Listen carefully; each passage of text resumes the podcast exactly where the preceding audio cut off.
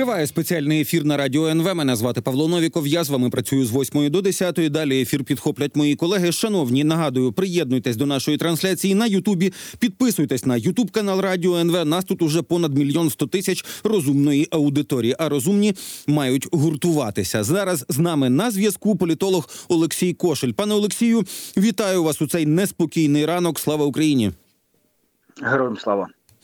Давайте почнемо з заяви голови СБУ. Ну і вже було повідомлення, що розслідувати цю історію доручили державному бюро розслідувань. Значить, голова СБУ Василь Малюк розкритикував співробітників департаменту захисту національної державності, які стежили за журналістами Бігусінфо. Ну і паралельно з цим СБУ, ну я не знаю, як це можна назвати, але, як паралельне знаєте нагадування, що є частина СБУ, яка працює круто. Ну повідомили про кілька важливих затримань і викриттів саме тих, хто працював проти України.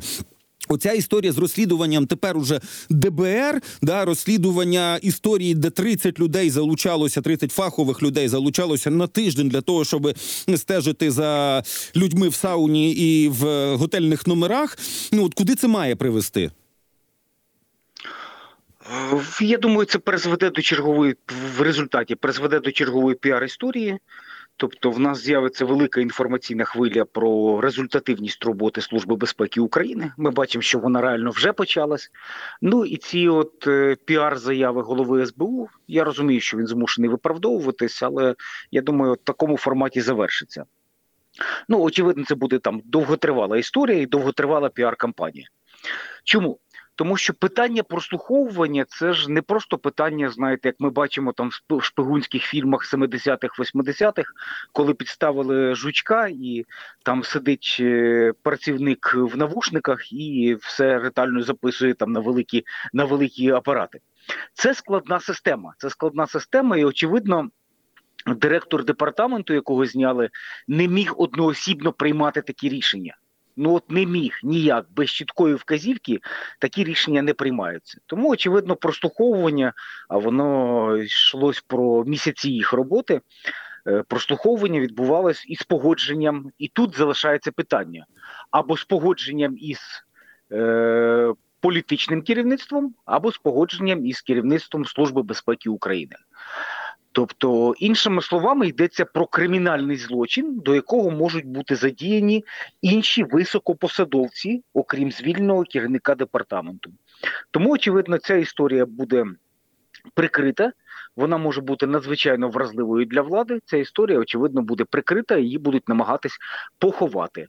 Е, Яким чином тут говорити складно, тому що зараз в часі збігається і можлива відставка військового керівництва і можливі кримінальні справи проти опозиції.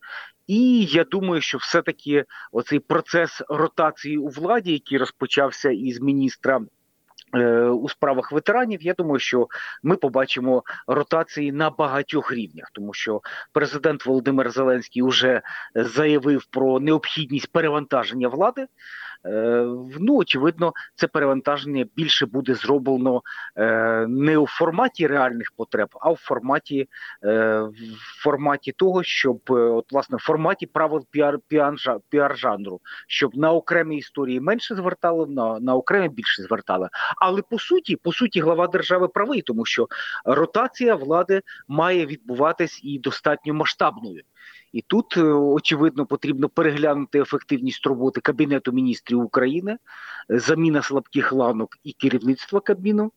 Е, я б став говорити про необхідність заміни керівництва Верховної Ради, оскільки результати роботи по окремих напрямках, в тому числі по військових законопроектах, вони просто провальні. Ну, я зверну увагу, законопроект про мобілізацію мав бути прийнятий іще півтора роки тому півторарічна затримка в умовах війни це неприпустимо. І подібних прикладів можна наводити досить багато. Але все-таки я думаю, що навряд чи будуть зроблені висновки. Е, Ніхто не погодиться замінювати абсолютно ручний і лояльний кабінет міністрів. Те саме стосується і керівництва парламенту. Тому очевидно будуть точкові зміни в такому піар-форматі. Власне, і дуже мало говорять про те, що не- не- негласні слідчо-розшукові дії ну вони не могли відбуватися по суті за вказівкою навіть керівника одного департаменту служби безпеки України, навіть такого специфічного, тому що там, якщо є якесь провадження, то має бути ну, по перше, прокурорський нагляд. По-друге, значить, ну ухвала слідчого судді. І от оцієї частини, а як з правової сторони, як вони в межах і е, в, спосіб е, прямо описаний в законах України, да проводили ці всі речі. От мені здається, що ця частина оцих погоджень і координації з іншими відомствами чомусь випадає з нашого з нашого інформаційного поля. Ну от я думаю, що нас дуже добре розуміє кожна людина, яка хоча б колись працювала е, на державній службі або в органах самоврядування. Тобто на кожен папірець мають бути погодження інших структурних підрозділів. Тобто, це надзвичайно складний механізм. Який побудований таким чином, що він має відбуватись в форматі взаємопогоджень е, для того, щоб для того, щоб е, працювала сама система. От в чому важливість там державної структури, що навіть при відсутності керівника система буде працювати. От завтра там в річну відпустку піде пан Шмигаль і всі міністри, але система буде працювати. От вона таким чином збудована. А те, що стосується роботи спецслужб, там набагато складніше. Там складніше в рази, оскільки. Йде чітка координація із іншими силовими структурами, іде не просто координація, іде е, от власне і система погоджень, і система е, контролю, взаємного контролю. Там все достатньо складно. Тому очевидно, очевидно, що рішення приймалось в ручному режимі е, в форматі, е, от дуже схоже, як в період пізнього Віктора Януковича, коли за ківком голови. В ручному режимі приймалися рішення. Ну і тут не потрібно бути юристом, щоб розуміти, що те, що наробила Служба безпеки України, оцей підрозділ, підрозділ е, очевидно, що тут тягне не на одну статтю кримінального кодексу, і не лише для виконавців, але й для замовників. Підро... Підозрюваний підрозділ. Я це запам'ятаю собі як таку скоромовку, чистомовку для підготовок до ефіру. Пробачте, це такий мій особистий офтоп. Про Верховну Раду ми вже згадували і про її не завжди ефективну роботу. Там знову не знайшлося голосів. До речі, щоб розглянути постанову відносно звільнення Мар'яни Безуглої з посади заступниці голови комітету з питань е, нацбезпеки і оборони. Ну а е, Микола Тищенко, теж такий дуже відомий і популярний, умовно кажучи, діяч зі слуги народу, навпаки, розразився таким постом, що він цілком підтримує дії оцих працівників служби безпеки України. І він пише, що значить, от таких класних фахівців зараз можуть виконати викинути на мороз. Через там негідників е, питання: а чому вони не заспокояться? Ну, з приводу Мар'яни Безлугової ми бачимо дуже чітко, що політична партія Слуга народу і фракція монобільшості в парламенті взяли на себе відповідальність за роботу цього депутата. От вони повністю відповідальні. Тут не, незалежно від цих ігор, виключили її з партії чи не виключили з партії. Ця людина залишається на дуже важливій на сьогодні посаді заступник голови комітету Верховної Ради з питань національної безпеки, оборони і розвідки. Це дуже серйозні речі, і до речі, там е, в роботі комітету е, є чимало проблем. От ми, ми з вами згадували, що е, з одного боку там на порталі Верховної Ради немає прізвищ народних депутатів, що мовляв, це військова таємниця. А з іншого боку, е, ми можемо ознайомитися з усіма законопроектами, які готуються от саме цим комітетом надважливим із питань війни. Тобто будь-який російський експерт, аналітик може зайти і розкласти там на всі потрібні складові е, роботу цього комітету. Е, Той факт, що Мар'яна Безугла там залишається, це повністю відповідальність е, фракції Слуга народу. Е, Я не знаю, я не можу пояснити логіку самогубців, але ну кожен день збереження Мар'яни Безуглої, кожен виступ Миколи Тищенка і інших персонажів, ну вибачте, я їх не можу називати депутатами. е, Він просто тягне партію донизу.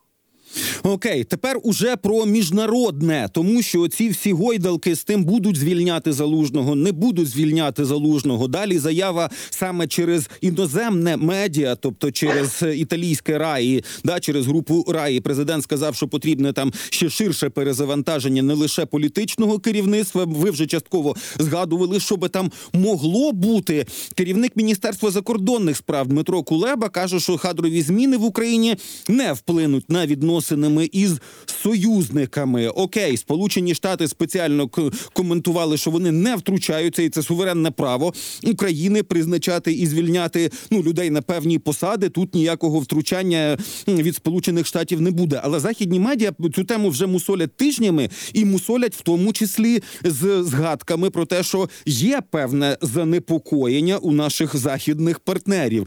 А отут як можна буде, ну я не знаю, пройти оце між силою і харибдою. З одного боку, справді, ну Україна сама вирішує, хто і які речі має на яких посадах робити. Це суверенітет називається. Але з іншого боку. І звичка, і напрацьовані контакти, і спосіб, і мотивація того, в який спосіб е, звільняють чи міняють людей. Ну це не може не, не цікавити наших партнерів. Де отой ідеальний маршрут, щоб і це занепокоєння подолати, і при цьому ну справді не наражатися на критику, що ми повністю там керована ззовні держава.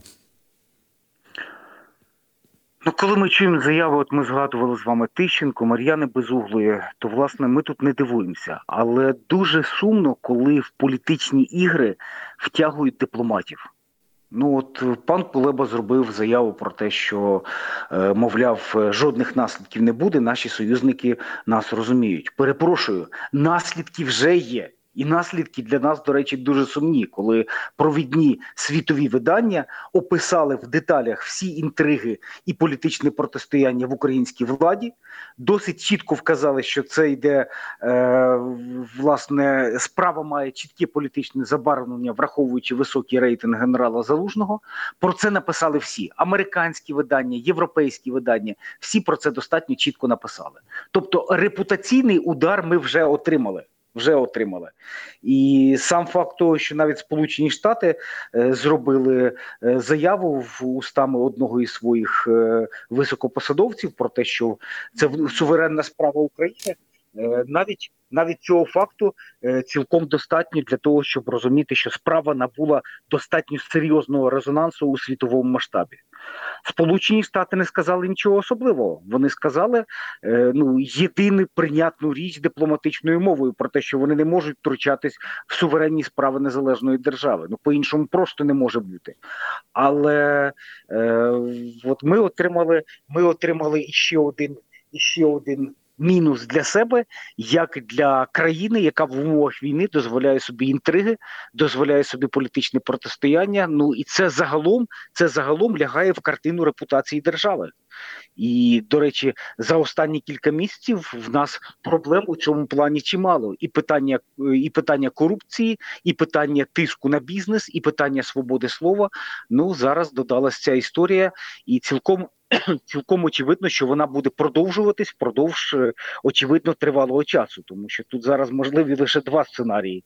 Сценарій перший е, головнокомандувачі знімуть на в найближчі дні, і сценарій другий це будуть намагатись е, розкрутити історію по повній, тому що пан Подоляк уже заявив про проведення аудиту збройних сил за останні два роки.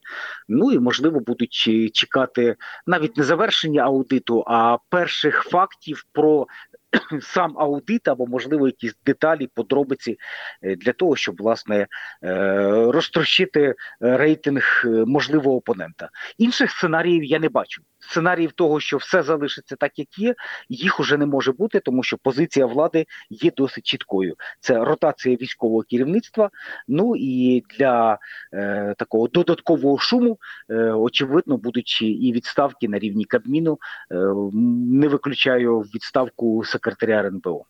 Е, І тепер до Сполучених Штатів Америки дуже важлива штука. Washington Post пише, що таки у Конгресі не ухвалили законопроект спікера Майка Джонсона Палати представників про те, що допомогу треба вже швидко надати Ізраїлю. А про Україну ще потім колись поговоримо. Він давно вже про це говорив.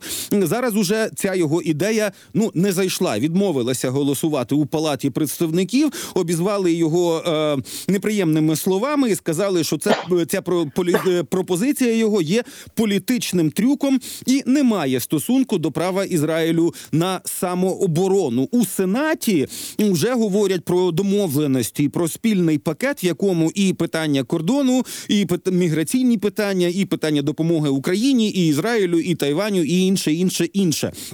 Те, що ця перша спроба у Майка Джонсона провалилась, що означає це, що ну тепер уже і трампісти змушені будуть голосувати спільний напрацьований сенатський пакет. Е, Ви знаєте, в цьому питанні для нас важливо, як для держави, дивитись на перспективу. От завжди дивитись принаймні на рік вперед.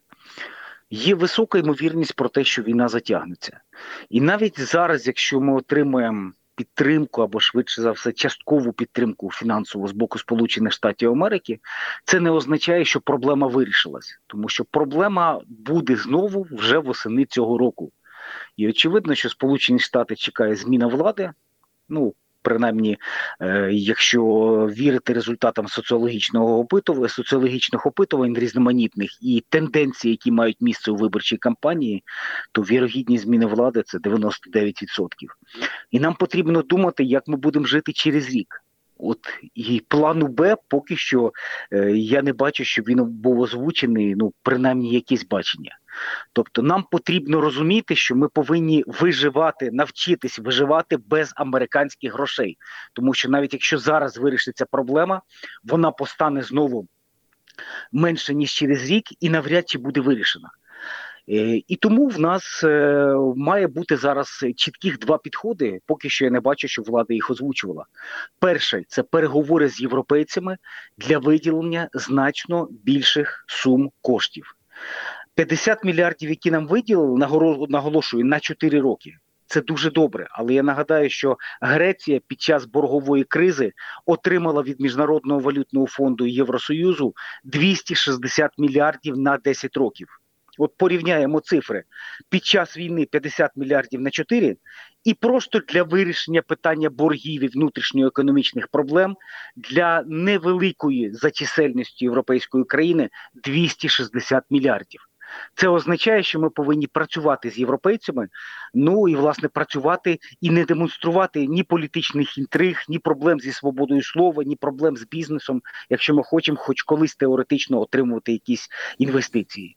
І питання номер два це пошук внутрішніх ресурсів. Ми повинні стати принципово іншою країною. Коли ми говоримо зараз про мобілізацію, має бути мобілізація не тільки е, військовозобов'язаних, має бути максимальна мобілізація економіки. Ми повинні закривати е, повністю всі питання, які можуть працювати на сьогодні на сектор оборони.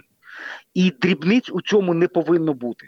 Починаючи від 2 ярдів на теле 2 мільярдів на е, телемарафон єдиний, е, 800 мільйонів на державне фінансування політичних партій, навіть дріб'язок пов'язаний з проведенням Євробаченням грає роль, тому що європейці дивляться на Україну, розводять руками і говорять: ну Євробачення дріб'язок, але вибачте, Румунія відмовилась через брак коштів. Очевидно, в Україні все нормально. Очевидно, в Україні немає е, жодних проблем із бюджетом. Тобто, ми повинні повністю навчитись жити по-новому, без жодних дрібниць. Тобто, купую футбольний клуб Шахтар двох двох футболістів за е, 30 мілі, мільйонів е, доларів. Ну перепрошую, це непристойно під час війни. Так не повинно бути. Кожен третій народний депутат е, купує нерухомість або автомобілі в період війни. Це неправильно. От з морального боку, з морального боку, це злочин перед суспільством. От ми повинні зараз виховати собі таку жорстку нетолерантність до будь-яких проявів от подібних фінансових е, негідних речей. Ну і максимально мобілізувати державні фінанси. І починаючи, починаючи із ключових речей, починаючи із митниці, починаючи із е, енергоатому і багатьох інших структур, де, до речі, можна знайти е, дуже серйозні, дуже серйозні такі е, фінансові. Е, Ну тобто, якщо там не буде щось ховатися, майбутнього. то значить воно буде явним і може працювати на Україну, в тому числі на обороноздатність. Це якщо ми про митницю. Дуже дякую. Політолог Олексій Кошель був з нами, шановні. На зв'язку говорили про найважливіші політичні аспекти нашого життя. Зараз коротка пауза, новини і продовжимо спеціальний ефір.